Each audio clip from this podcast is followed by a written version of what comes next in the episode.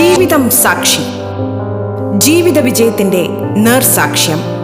ഞാൻ നടന്ന വഴികൾ.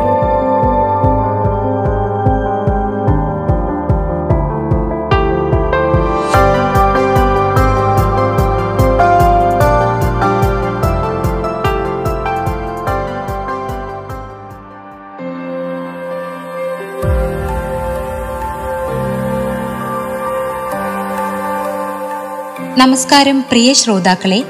ജീവിതം സാക്ഷിയിൽ ഇന്ന് നമുക്കൊപ്പമുള്ളത് പ്രശസ്ത ഡബ്ബിംഗ് ആർട്ടിസ്റ്റ് മീര കൃഷ്ണയാണ്. സംസ്ഥാന ചലച്ചിത്ര അവാർഡ് സംസ്ഥാന ടെലിവിഷൻ അവാർഡ് തുടങ്ങിയ പുരസ്കാരങ്ങൾ മീര കൃഷ്ണയ്ക്ക് ലഭിച്ചിട്ടുണ്ട്.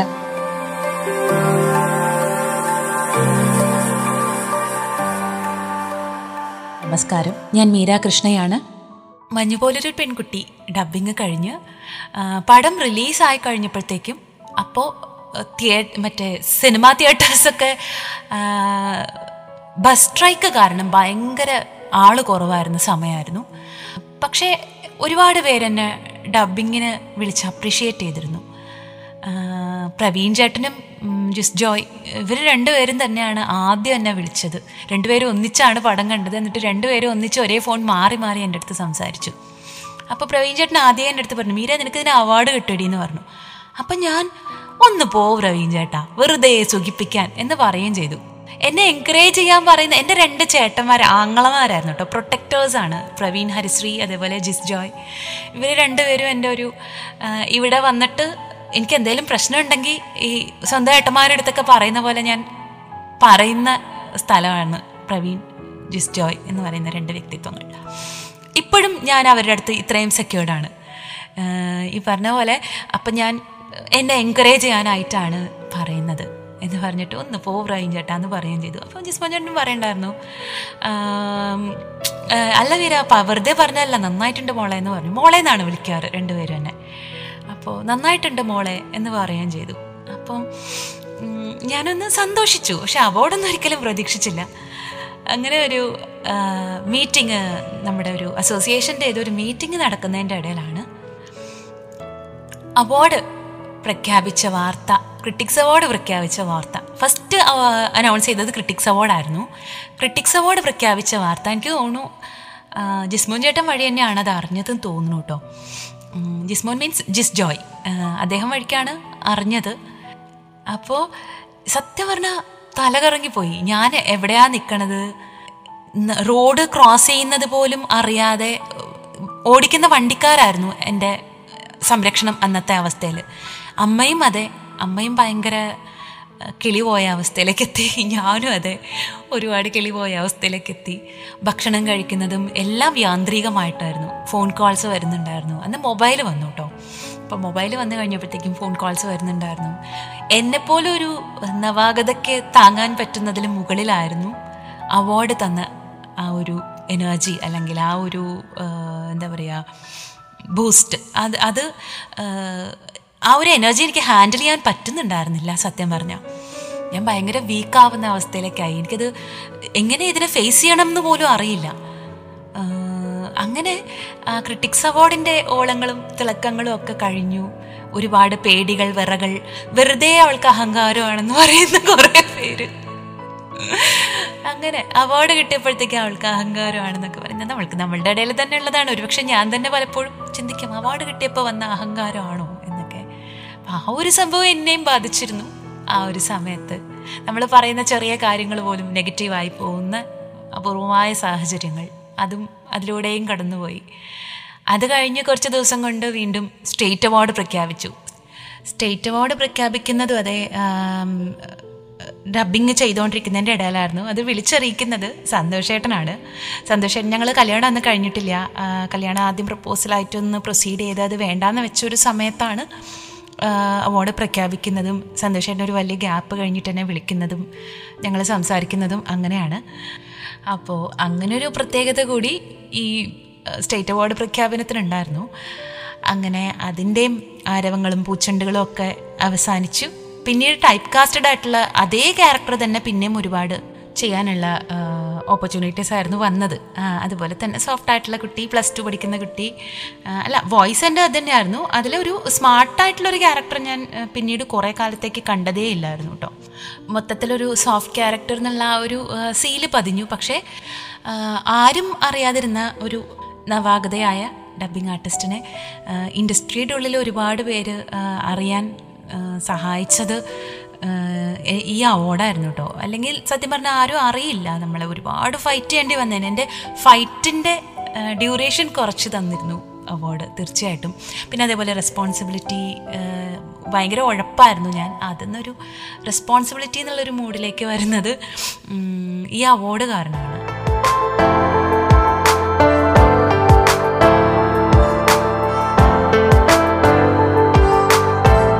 നിങ്ങൾ കേട്ടുകൊണ്ടിരിക്കുന്നത് ജീവിതം സാക്ഷി. പിന്നെ എനിക്ക് തോന്നുന്നു കല്യാണം കഴിഞ്ഞ് മോനൊക്കെ ജനിച്ച ശേഷമാണ് കുറച്ചൊരു ബെറ്റർ സ്മാർട്ട് ക്യാരക്ടേഴ്സ് ചെയ്തു തുടങ്ങുന്നത്. ഒന്ന് ഒച്ച പൊന്തിച്ചെങ്കിലും പറയുന്ന ഒരു പ്രതികരിക്കാനെങ്കിലും കഴിവുള്ള ഒരു നായിക എന്നുള്ള ലെവലിലേക്ക് വരുന്നത്. ഇതൊക്കെ എന്റെ ശബ്ദത്തിന്റെ പ്രത്യേകതകൾ കൊണ്ടായിരിക്കാം അങ്ങനെയുള്ള കഥാപാത്രങ്ങൾക്കായിരിക്കും അവർ സെലക്ട് ചെയ്യുന്നത്. അങ്ങനെ അടുത്ത ഒരു പടി എനിക്ക് തോന്നുന്നു ഡെലിവറി കഴിഞ്ഞ ശേഷം മോന്റെ ജനനത്തിന് ശേഷമായിരുന്നു. അത് കഴിഞ്ഞ് മോളുടെ ജനനത്തിന് ശേഷം അതേപോലെ മറ്റൊരു കുറച്ചുകൂടെ ബോൾഡ് ആയിട്ടുള്ള ക്യാരക്ടേഴ്സ് ഇതിഹാസ പോലെയുള്ള കുറച്ചൊരു മാൻലി ആറ്റിറ്റ്യൂഡുള്ള വോയിസ് ഒക്കെ ഹാൻഡിൽ ചെയ്ത് തുടങ്ങിയത് മോളുടെയും ജനനത്തിന് ശേഷമാണ്. ഇതിഹാസനെ പറ്റി പറയുമ്പോൾ ഞാൻ ശരിക്കും തൃശ്ശൂർ ബേസ് ആണല്ലോ. അപ്പോൾ തൃശ്ശൂർ ക്യാരക്ടേഴ്സ് തൃശ്ശൂർ ലാംഗ്വേജ് സംസാരിക്കുന്ന രണ്ട് കഥാപാത്രങ്ങൾ ഞാൻ അതിന് മുമ്പ് ഡബ് ചെയ്തിട്ടുണ്ട്. സ്വർണക്കടുവയിലെ ഇനിയുടെ വോയിസ് അതേപോലെ സപ്തമശ്രീ തസ്കരയിലെ റീനു അവരുടെ വോയിസ് ഇത് രണ്ടും ഞാൻ തൃശ്ശൂർ ലാംഗ്വേജിൽ തന്നെ ചെയ്തതാണ് അതിൽ രണ്ടിലും ഞാൻ കംഫർട്ടബിൾ ആയിരുന്നു. കാരണം ഞാൻ ജനിച്ചു വളർന്നപ്പോൾ മുതൽ സംസാരിക്കുന്ന ഒരു ആക്സെന്റ് ആണ്. അപ്പം അതങ്ങനെ ചെയ്തു പോയി. പക്ഷേ ഈ ഇതിഹാസം വന്നപ്പോഴത്തേക്കും അത് കൊച്ചി ലാംഗ്വേജ് ആണ്. കൊച്ചി ലാംഗ്വേജ് വന്നപ്പോൾ എനിക്ക് എന്താ പറ്റിയതെന്ന് വെച്ച് കഴിഞ്ഞാൽ കൊച്ചി വഴി കൊച്ചിക്ക് പോകേണ്ട വണ്ടി നേരെ അങ്ങ് തിരിഞ്ഞ് തൃശ്ശൂർക്ക് പോകുമായിരുന്നു തൃശ്ശൂർ ഭാഷയിലാണ് എത്തി നിൽക്കുക. അതിലെന്തോ നീട്ടലിലും കുറുക്കലിലും എന്തോ ഒരു സിമിലാരിറ്റി ഉണ്ടായിരുന്നു. അല്ലെങ്കിൽ എനിക്ക് വഴിതെറ്റി പോകുന്നതായിരുന്നു. അപ്പം റൈറ്റർ ആയിരുന്ന അനിലേട്ടൻ അനിലേട്ടൻ ഫോട്ടോച്ചിക്കാരനാണ് പുള്ളി അവിടെ ഇരുന്ന് പറഞ്ഞു തന്ന് ഓരോന്ന് ഈ വണ്ടി തെറ്റി പോ വഴി തെറ്റി തെറ്റിപ്പോകുന്ന വണ്ടി തിരിച്ച് തൃശ്ശൂരിലേക്ക് വാന്നൊക്കെ പറഞ്ഞു. ചെയ്യിക്കുമായിരുന്നു കേട്ടോ പുള്ളിയുടെയും കൂടി എഫേർട്ടിൽ അങ്ങനെ കൊച്ചി ഭാഷയിൽ ആ കഥാപാത്രം ചെയ്തു. എനിക്ക് ഒരിക്കലും മറക്കാൻ പറ്റാത്തൊരു ഇതാണ്. കാരണം ഒരു ഓപ്പണിംഗ് കൂടി ആയിരുന്നു. എന്റെ മനസ്സിനെ സംബന്ധിച്ചതൊരു നെക്സ്റ്റ് ഓപ്പണിംഗ് ആയിരുന്നു. ഓക്കെ എനിക്ക് ഇങ്ങനത്തെ ക്യാരക്ടേഴ്സും ഹാൻഡിൽ ചെയ്യാൻ പറ്റും. അങ്ങനെ ഒരു ഓരോ ഓപ്പർച്യൂണിറ്റീസ് കിട്ടുമ്പോൾ തന്നെയാണ് നമുക്ക് നമ്മളെ തന്നെ മനസ്സിലാവുക. നമുക്കിത് ചെയ്യാൻ പറ്റുമോ എന്നുള്ളത്. അല്ലെങ്കിൽ നമ്മൾ ഒരിക്കലും ഈ പാട്ടൊക്കെ നമ്മൾ വീട്ടിലിരുന്ന് ഒന്ന് ബാത്റൂമിലെങ്കിലും വെച്ചിരുന്ന് പാടി നോക്കുന്ന പോലെയല്ല വ്യത്യസ്തമായ കഥാപാത്രങ്ങൾ ഡബ് ചെയ്ത് നോക്കുക എന്ന് പറയുന്നത്. അത് തീർച്ചയായിട്ടും അങ്ങനെ ഒരു സീനൊക്കെ കിട്ടി. അതിൽ പെർഫോം ചെയ്ത് നോക്കുമ്പോൾ ഓരോ ആർട്ടിസ്റ്റ് ഓരോ ടൈമിങ്ങിലായിരിക്കും പറഞ്ഞിട്ടുണ്ടാവുക. ആ ടൈമിങ് സിങ്ക് ആവുമോ എന്നുള്ളത് ആ ലിപ്പിൽ ചെയ്ത് നോക്കിയാൽ മാത്രമേ നമുക്ക് മനസ്സിലാവുള്ളൂ. അപ്പം അങ്ങനെ സ്വന്തമായിട്ട് തന്നെ ചെയ്ത് പഠിക്കാൻ പറ്റുന്ന അല്ലെങ്കിൽ ചെയ്ത് നോക്കാൻ പറ്റുന്ന ഒരു കലാരൂപമല്ല എനിക്ക് തോന്നിയ ഞാൻ മനസ്സിലാക്കിയ ഇടത്തോളം ഡബ്ബിങ് അതിന് തീർച്ചയായിട്ടും ഒരു അവസരം കിട്ടുക തന്നെ നല്ലൊരു അവസരം കിട്ടിയാൽ മാത്രമേ നമുക്ക് തന്നെ മനസ്സിലാവുള്ളൂ നമുക്കത് ചെയ്യാൻ പറ്റും എന്നുള്ളത് ആ, ചെയ്തു നോക്കാം. നമുക്ക് ഓൾറെഡി റിലീസായ പടങ്ങളുടെ വോയിസ് ഒക്കെ എടുത്തിട്ട് നമുക്ക് ചെയ്തു നോക്കാവുന്നതാണ്. പക്ഷെ നമ്മൾ ബിസി ആയിട്ട് ചെയ്തു തുടങ്ങിയതിന് ശേഷം അതിനൊരു സമയം കിട്ടില്ല എന്നുള്ളതുകൊണ്ട് എനിക്കത് ചെയ്തു നോക്കാൻ പറ്റിയിട്ടില്ലായിരുന്നു. മറ്റ് ഓൾറെഡി ഡബ് ചെയ്ത് റിലീസായ പടങ്ങളുടെ വേറെ ആർട്ടിസ്റ്റുകളൊക്കെ ചെയ്ത് ഇതൊക്കെ എടുത്ത് വെച്ച് വീണ്ടും ചെയ്തു നോക്കുക. അതെനിക്ക് ചെയ്യാൻ പറ്റുമോ നോക്കുക. അത് അതൊന്നും എനിക്ക് ചെയ്യാൻ പറ്റിയിട്ട് സമയം ആ, സമയത്ത് കുറച്ച് കുറവായിരുന്നു. പിന്നെ തീർച്ചയായിട്ടും കുട്ടികളുമായി വീട്ടിലെ കാര്യങ്ങളും ഒക്കെ കൂടിയിട്ട് ഇങ്ങനെ പോകുമ്പോഴത്തേക്കും അങ്ങനെയൊന്നും എനിക്ക് ചെയ്തു നോക്കാൻ പറ്റിയിട്ടുണ്ടായിരുന്നില്ല. ആ ഒരു തരത്തിൽ നോക്കുമ്പോൾ ഇതിഹാസമായിരുന്നു എനിക്ക് അങ്ങനെ ഒരു പ്രാക്ടീസ് തന്നതും അതേപോലെ തന്നെ ഒരു കോൺഫിഡൻസും എക്സ്പീരിയൻസും ഒക്കെ തന്നതും. പിന്നെ അങ്ങനെ കുറച്ച് പടങ്ങളൊക്കെ ചെയ്തു പോകുന്നുണ്ടായിരുന്നു. അതിന്റെ ഇടയിൽ എനിക്ക് എന്റെ ലൈഫിലെ ടേണിംഗ് പോയിന്റ് എന്ന് പറയുന്ന ഒരു സ്ഥലത്തേക്ക് ഞാൻ എത്തുമായിരുന്നു എന്റെ മോളുടെ ഒരു രണ്ട് വയസ്സുള്ളപ്പോഴാണ് എനിക്കൊരു ദിവസം സ്കൂട്ടർ ഓടിച്ചു പോകുമ്പോൾ സ്കൂട്ടറിന്റെ റൈറ്റ് സൈഡ് മിററിലെ വ്യൂ എനിക്ക് കിട്ടുന്നില്ല എന്ന് എനിക്ക് നോട്ടീസ് ചെയ്തത്. കുറേ ദിവസമായിട്ട് ഭയങ്കര തലവേദനയൊക്കെ ഉണ്ടായിരുന്നു. അപ്പം ഞാനത് നമ്മളത് തീർച്ചയായിട്ടും സ്ത്രീകൾ ഒരിക്കലും പെയിൻസിൽ കോൺസെൻട്രേറ്റ് ചെയ്യില്ല അടുത്ത് എന്താ ചെയ്യേണ്ടത് എന്നുള്ളതാണ് മിക്കവാറും സ്ത്രീകൾ എസ്പെഷ്യലി പ്രൊഡക്റ്റീവ് ആണ് വർക്കോളിക് ആണ് എന്നൊക്കെ ആണെങ്കിൽ ആ ഒരു ഇതിൽ ഇങ്ങനെ പോവും അപ്പം ഞാൻ ഈ പെയിനെ ഞാൻ ഇഗ്നോർ ചെയ്ത് മുന്നോട്ട് പോകുന്ന ഒരു ടൈമായിരുന്നു ഈ കണ്ണിന്റെ കാഴ്ച മങ്ങി തുടങ്ങിയപ്പോഴത്തേക്കാണ് എന്തോ ഒരു അബദ്ധം ഉണ്ടെന്ന് മനസ്സിലായിട്ട് അങ്ങനെ ഞാനും ഹസ്ബൻഡും കൂടിയിട്ട് അന്ന് ഞങ്ങൾ കണ്ണൂരാണ് ഉണ്ടായിരുന്നത്. ഹസ്ബൻഡും കൂടിയിട്ട് പരിയാരത്ത് ഡോക്ടറെ കാണാൻ പോയി. അവിടെ നിന്നാണ് ഡയഗ്നോസ് ചെയ്യുന്നത്. ആക്ച്വലി എനിക്ക് ഐബോൾ മൂവ് ചെയ്യാൻ പറ്റില്ലായിരുന്നു. റൈറ്റ് ഐ മാത്രം. ഒരു കണ്ണിനായിരുന്നു. ഐബോൾ മൂവ് ചെയ്താൽ ഭയങ്കര പെയിനായിരുന്നു നോക്കുമ്പോൾ ഓപ്റ്റിക് ന്യൂറൈറ്റിസ് എന്ന് പറഞ്ഞിട്ടൊരു കണ്ടീഷനാണ് നെർവിന്റെ കണ്ടീഷനാണ് എന്നൊക്കെ ഡയഗ്നോസ് ചെയ്തു. അതിന്റെ പിന്നിൽ അത് വരാൻ ഇത് ഡയഗ്നോസ് ആയെങ്കിൽ ആക്ച്വലി മറ്റൊരു എന്തോ ഒരു രോഗം കൂടെ ഉണ്ട്. അതിനെയും നമ്മൾ ഇത് ചെയ്യണം റൂൾ ഔട്ട് ചെയ്യണം എന്നൊക്കെ ഉണ്ടായിരുന്നു. അപ്പം അങ്ങനെ പരിഹാരത്തുനിന്ന് നമ്മളെ നാട്ടിലേക്ക് എറണാകുളത്തേക്ക് തിരിച്ചു വരണം എന്നുള്ളതുകൊണ്ട് അമൃതയിലേക്ക് സജസ്റ്റ് ചെയ്തിട്ട് അമൃതയിലേക്ക് വിട്ടു. അപ്പോഴത്തേക്കും ആക്ച്വലി മങ്ങി തുടങ്ങിയ എന്റെ കണ്ണ് റൈറ്റ് സൈഡ് വിഷൻ പൂർണമായിട്ട് പോയിട്ടുണ്ടായിരുന്നു. മാത്രമല്ല തല ഒന്ന് മൂവ് ചെയ്യാൻ പോലും കാരണം തീർച്ചയായിട്ടും നമ്മുടെ ബോഡി മൂവ് ചെയ്യുമ്പോൾ അല്ലെങ്കിൽ തല ഒന്ന് തിരിയുമ്പോൾ ഐബോളിന് ചെറിയൊരു മൂവ്മെന്റ് ഉണ്ട്. ആ ഒരു മൂവ്മെന്റ് പോലും എനിക്ക് ഹാൻഡിൽ ചെയ്യാൻ പറ്റാതെ ആയിട്ടുണ്ടായിരുന്നു. ഞങ്ങൾ എറണാകുളത്തേക്ക് എത്തുമ്പോഴത്തേക്കും അതേപോലെ റൈറ്റ് സൈഡ് വിഷൻ ഫുള്ള് പോയി. ബ്ലാക്ക് ഔട്ട് ആയിട്ടുണ്ടായിരുന്നു കണ്ണ്.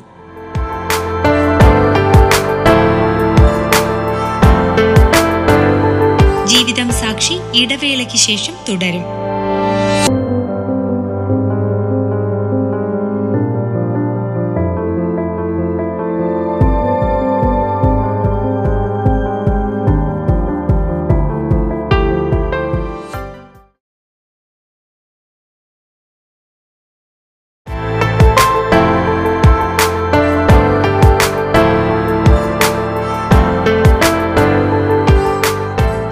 സാക്ഷിയിൽ ഇന്ന് നമുക്കൊപ്പമുള്ളത് പ്രശസ്ത ഡബ്ബിംഗ് ആർട്ടിസ്റ്റ് മീര കൃഷ്ണയാണ്. തുടർന്ന് കേൾക്കാം ജീവിതം സാക്ഷി.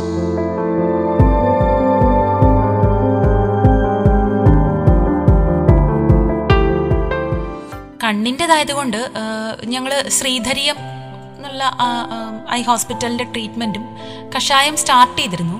അങ്ങനെ ഒരു മൂന്ന് ദിവസം കഴിഞ്ഞപ്പോഴേക്കും കണ്ണിന് ചെറിയൊരു തെളിച്ചം വന്നു. ആക്ച്വലി ഞാനിങ്ങനെ പ്രാർത്ഥിച്ചത് ഭഗവാനെ എനിക്ക് വിളക്കിന്റെ തിരുനാളെങ്കിലും കാണിച്ചു തരണം എന്നിങ്ങനെ പ്രാർത്ഥിച്ചു തുടങ്ങിയ സമയമായിരുന്നു. അപ്പോൾ മൂന്ന് ദിവസം കഷായമൊക്കെ കഴിച്ചു തുടങ്ങിയപ്പോഴത്തേക്കും ചെറിയൊരു തെളിച്ചം വന്നു. എനിക്ക് ട്യൂബ് ലൈറ്റ് ഉണ്ട് എന്നൊക്കെ കണ്ടു തുടങ്ങി. അപ്പോൾ ഞങ്ങൾ പ്രതീക്ഷയായി. അതേ സമയത്ത് പരിയാരത്തു നിന്ന് നമ്മുടെ ഒരു ഫ്രണ്ട് വഴി വിളിച്ചിട്ട് അവരടുത്ത് ഹോസ്പിറ്റലിലേക്ക് പോകാതിരിക്കരുത്. നിർബന്ധമായിട്ടും ഹോസ്പിറ്റലിൽ പോകേണ്ട കാര്യമാണെന്ന് പറയണം എന്ന് പറഞ്ഞിട്ട് രണ്ടാമത് വിളിച്ചു പറഞ്ഞു. അപ്പം ഞങ്ങൾക്ക് എന്തോ കുറച്ചുകൂടെ സീരിയസ്നെസ് ഉണ്ട്. എന്തായാലും ഒന്ന് പോയി കണ്ടേക്കാം. വേറെ എന്തെങ്കിലും ഉണ്ടെങ്കിൽ റൂൾ ഔട്ട് ചെയ്യണമല്ലോ എന്ന് പറഞ്ഞിട്ട് ഞങ്ങൾ വീണ്ടും അമൃതയിൽ പോയി. അമൃതയിൽ പോയി. ഉടനെ തന്നെ അഡ്മിറ്റ് ആവാൻ പറഞ്ഞു. സ്റ്റിറോയിഡ് ഷോട്ട്സ് എടുത്തു. അത് ഐ വിയിലൂടെ സ്റ്റിറോയിഡ് എടുക്കണമായിരുന്നു. ചെറിയ ഡോസ് നോർമൽ ടാബ്ലറ്റ് ഡോസിനേക്കാളും കുറച്ചുകൂടെ മുകളിൽ വലിയ ഡോസ് വേണമായിരുന്നു. അങ്ങനെ വലിയ ഡോസ് സ്റ്റിറോയിഡ് ഇട്ട് ഡ്രിപ്സ് ഇട്ട് ഏഴ് ദിവസത്തോളം അവിടെ കിടന്നു. ഏഴ് ദിവസം കഴിയുമ്പോഴേക്കും പെയിൻ പോയിട്ടില്ല ഒരിക്കലും. കാരണം ഐബോൾസ് മൂവ് ചെയ്യാൻ പക്ഷെ വിഷൻ ഒരു എനിക്ക് തോന്നുന്നു ഒരു തേർട്ടി പെർസെന്റേജ് വിഷൻ തിരിച്ചു വന്നു. അവർ കുറച്ച് ദിവസത്തേക്ക് മെഡിസിനൊക്കെ തന്ന് തിരിച്ച് വീട്ടിലേക്ക് വിട്ടു. പക്ഷേ പിന്നീട് സ്ട്രെസ് ഒന്നും ഹാൻഡിൽ ചെയ്യരുത്. അല്ലെങ്കിൽ സ്ട്രെയിൻ എന്തുകൊണ്ട് ഇത് വന്നു എന്നുള്ളതിന്റെ പിന്നിൽ സ്ട്രെസ് അല്ലെങ്കിൽ സ്ട്രെയിൻ ആയിരിക്കാം എന്നുള്ളതാണ് അപ്പോൾ ഡോക്ടേഴ്സ് പറഞ്ഞത്. അപ്പോൾ അത് കംപ്ലീറ്റ് ആയിട്ട് ഒഴിവാക്കണം എന്ന് പറഞ്ഞു. അപ്പോൾ ഡബ്ബിങ് ഒഴിവാക്കണം എന്നുള്ള പോലെയല്ല ഒരു സ്ട്രെസ്സും സ്ട്രെയിനും ഒഴിവാക്കണം എന്നാണ് പറഞ്ഞത്. എന്നെ സംബന്ധിച്ചാണെങ്കിൽ ഞാനൊരു ക്യാരക്ടർ ഡബ് ചെയ്യണമെങ്കിൽ അത് കംപ്ലീറ്റ് ആയിട്ട് ഡബ് ചെയ്ത് തീർന്ന് പുറത്തിറങ്ങുമ്പോഴത്തേക്കും ആ ക്യാരക്ടറിന്റെ സകല വിചാര വികാരങ്ങളും ഞാൻ എന്നിൽ കൂടെയാണ്. അത് കൺസീവ് ചെയ്തുകൊണ്ടാണ് ഞാൻ മിക്കവാറും ഡബ് ചെയ്യാറ്. അറിഞ്ഞുകൊണ്ട് ചെയ്യുന്നതല്ല. അതിങ്ങനെയാണ് ഡബ് ചെയ്യണമെന്ന് അറിഞ്ഞുകൊണ്ടല്ല. ഒരു സിനിമ കാണുമ്പോഴാണെങ്കിലും ഞാൻ അതിലെ ഏതോ ഒരു ക്യാരക്ടറിനെ ഫോക്കസ് ചെയ്ത് അതിന്റെ പിന്നാലെ പോകുന്നൊരു പ്രകൃതമാണ് ചെറുതിലെ മുതൽ സിനിമ കാണുമ്പോഴാണെങ്കിലും ശരി ഒരു കഥാപുസ്തകം വായിച്ചാലും ശരി ഏതോ ഒരു കഥാപാത്രത്തിനെ ഫോക്കസ് ചെയ്യുന്നു അതിനെ ഫോളോ ചെയ്യുന്നു അതായിട്ട് മാറുന്നു. അത് കഴിഞ്ഞ് അതിൽ നിന്ന് പുറത്തു വരാൻ കുറച്ച് ബുദ്ധിമുട്ടും ഞാൻ. അത്രയും കുറച്ച് സെൻസിറ്റീവ് ആയിട്ടുള്ള ഒരു പേഴ്സണാലിറ്റിയാണ് അത് ഈ ക്യാരക്ടേഴ്സൊക്കെ ഒരുപാട് ഡബ് ചെയ്ത് വരുമ്പോഴത്തേക്കും ഒരുപാട് ക്യാരക്ടേഴ്സ് ഇങ്ങനെ ഹാൻഡിൽ ചെയ്തിട്ടായിരിക്കാൻ തോന്നുന്നു. എല്ലാ സ്ട്രെയിനും ഞാനും ക്യാരി ചെയ്യുന്നുണ്ടായിരുന്നു. അപ്പം അങ്ങനെ കുറച്ച് ദിവസത്തേക്ക് മാത്രമല്ല എനിക്ക് ചെയ്യാൻ പറ്റുന്നുണ്ടായിരുന്നില്ല. ട്രീറ്റ്മെന്റൊക്കെ കഴിഞ്ഞ് അല്ലെങ്കിൽ ട്രീറ്റ്മെന്റ് നടക്കുന്ന ആ ഒരു സമയത്തൊന്നും. ഡബ് ചെയ്യുമ്പോൾ വരുന്ന ബോഡി മൂവ്മെന്റ്സ് അല്ലെങ്കിൽ സംസാരിക്കുന്ന വരുമ്പോൾ വരുന്ന മസിൽസിന്റെ മൂവ്മെന്റ് ഒന്നും എനിക്ക് താങ്ങാൻ പറ്റുന്നില്ല. ഭയങ്കര പെയിനായിരുന്നു ഒരുപാട് പെയിനായിരുന്നു അപ്പം അങ്ങനെ പിന്നെ ഫുള്ളി എന്റെ പാരൻസിന്റെയും ഹസ്ബൻഡിന്റെയും അണ്ടറിലായിരുന്നു കുറേ ദിവസം. പ്രൊട്ടക്റ്റഡ് ആയിട്ട് കുറേ ദിവസം അങ്ങനെ പോയി. കുറച്ച് കഴിഞ്ഞ് അച്ഛനും അമ്മയ്ക്കും ഒരു സമയമാകുമ്പോഴത്തേക്കും അവരുടെ താവളത്തിലേക്ക് തിരിച്ചെത്തണം. അപ്പോൾ അവർ തിരിച്ചു പോകുന്നു. ഫുള്ള് സന്തോഷമായിട്ടായിരുന്നു കാര്യങ്ങളൊക്കെ ചെയ്തിരുന്നത്. എന്താ പറയുക വൈഫ് വീട്ടിൽ എന്തൊക്കെ ചെയ്യണോ അതൊക്കെ തന്നെ കുട്ടികളെ റെഡിയാക്കുന്നത് മുതൽ വീട്ടിന് വേണ്ട ഭക്ഷണങ്ങൾ ഉണ്ടാക്കുന്നത് മുതൽ എനിക്ക് കയ്യിൽ ഷിവറിങ്ങും കാര്യങ്ങളും ഒക്കെ ഉണ്ടായിരുന്നു. എല്ലാം തന്നെ സന്തോഷേട്ടനായിരുന്നു ചെയ്തുകൊണ്ടിരുന്നത് അപ്പോൾ ആ സമയത്തൊക്കെ തന്നെ പുള്ളിയുടെ വർക്കും ഇതും ഏത് വിടണം എന്നുള്ളതൊക്കെ ഒരുപാട് വർക്ക് ചെയ്യാൻ പോവാൻ പോലും പറ്റാതെ പുള്ളിയും കുടുങ്ങിപ്പോയിരുന്നു. ഞങ്ങളുടെ ഫിനാൻഷ്യൽ ഇതിനെ ബാധിച്ചു. ഭയങ്കര കുളമായ ഒരു സമയമായിരുന്നു.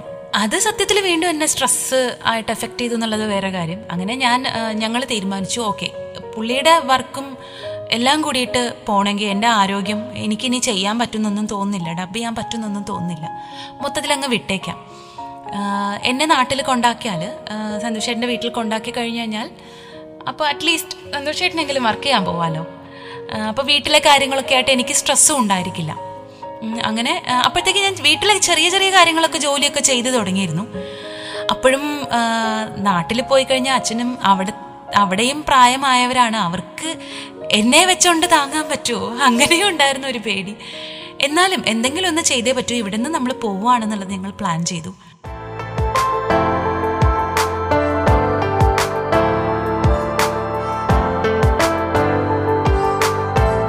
നിങ്ങൾ കേട്ടുകൊണ്ടിരിക്കുന്നത് ജീവിതം സാക്ഷി.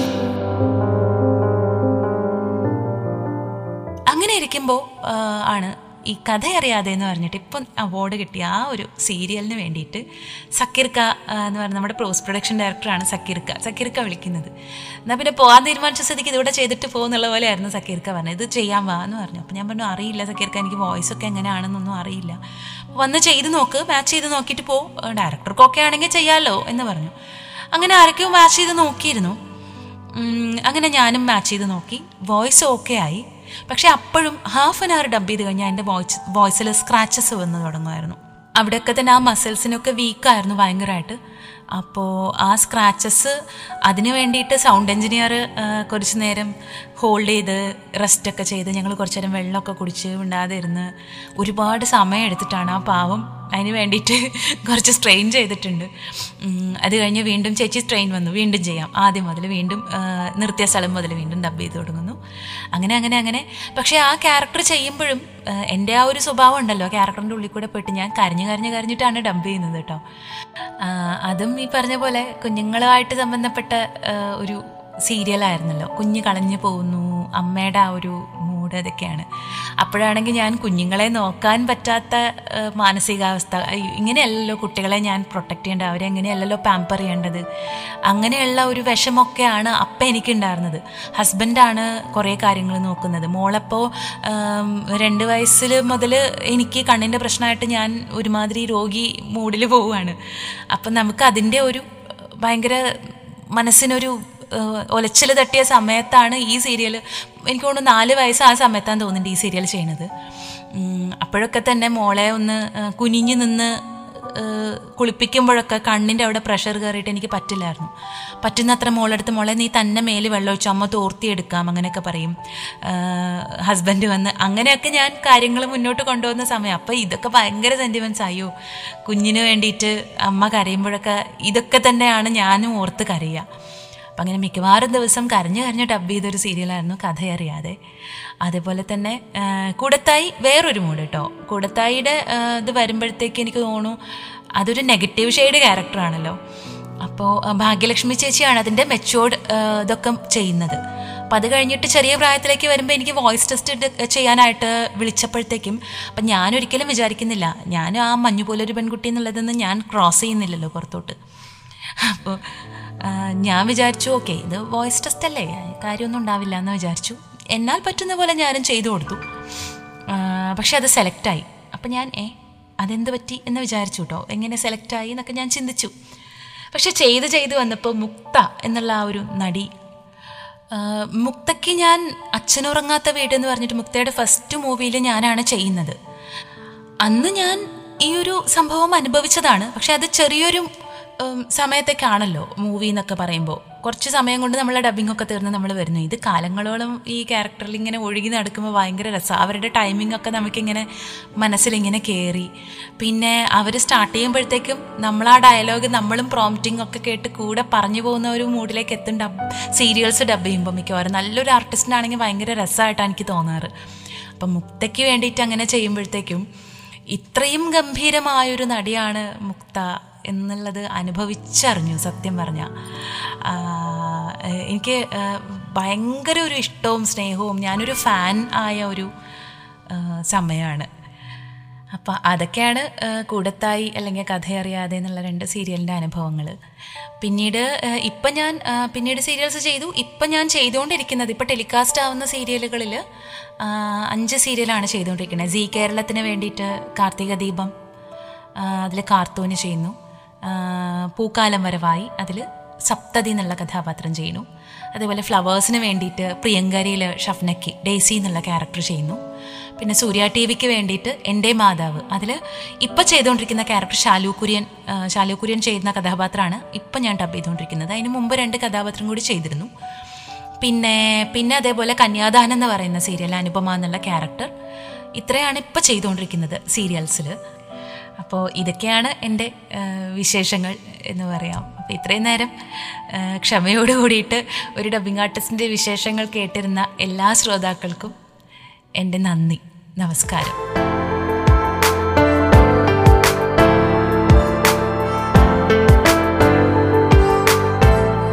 ജീവിതം സാക്ഷിയുടെ ഈ അധ്യായം പൂർണമാകുന്നു.